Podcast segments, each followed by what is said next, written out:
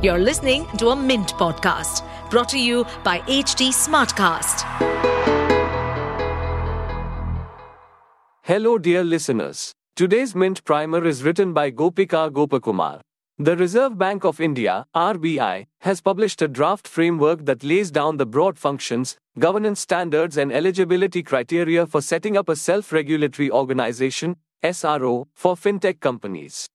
Why is such a body needed? Welcome to the Mint Primer podcast, your go-to source for breaking down today's major news into bite-sized Q&A chunks. I'm your host, Rohan, and in this episode, let's buckle up and embark on this insightful journey through the world of news and information. Now, let's get to the nitty-gritty. What is RBI concerned about? Fintechs play a pivotal role in India's financial system by saving time, enhancing access, and lowering costs. Nonetheless, there are concerns.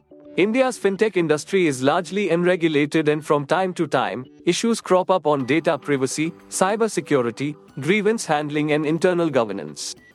The RBI recognizes the impact that fintechs could have on financial stability due to poor lending standards. The rise in fraudulent loan apps, on the back of rapid growth in digital lending, has added to concerns. Also, a rush to roll out products and services could undermine market integrity and customer protection. So, what exactly is an SRO expected to do? This is the RBI's second attempt to create an SRO for the fintech sector. In 2020, it released guidelines for a payments SRO. This time, the SRO is expected to cover the entire fintech industry. According to the draft norms, the SRO should be a non government organization that is expected to identify a path to a phased regulatory compliance. It should engage with the central bank on industry developments and in developing and updating the taxonomy for fintechs. The SRO is also expected to put in place a code of conduct to foster transparency, fair competition, and consumer protection. Now, how big is India's fintech industry? According to the RBI, India has the largest fintech ecosystem in terms of the number of entities. India's fintech market is projected to hit $150 billion by 2025, a big leap from $50 billion in 2021. This projection indicates that by 2030, the sector could potentially contribute to approximately 13% of the global fintech industry's total revenue, the RBI believes. Are there any good fits for the SRO? The SROs should have membership across entities of all sizes and activities. If there is an inadequate representation at the time of application, a roadmap to more representation has to be provided.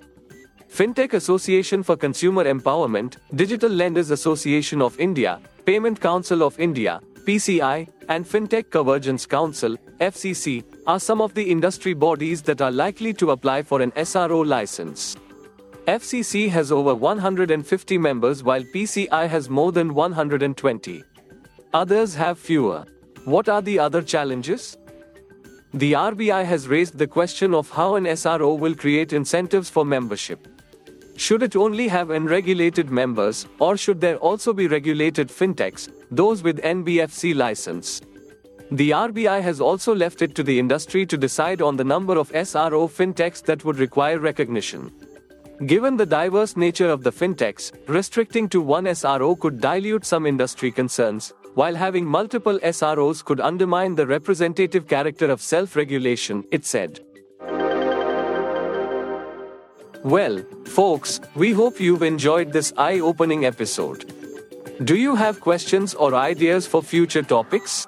Drop them our way. Find us on Facebook, Twitter, Instagram, and LinkedIn for all the latest updates. And hey, if you crave more info, hop over to our website at www.htsmartcast.com. To stay updated on this podcast, follow us at HT Smartcast on all the major social media platforms. To listen to more such podcasts, log on to www.htsmartcast.com.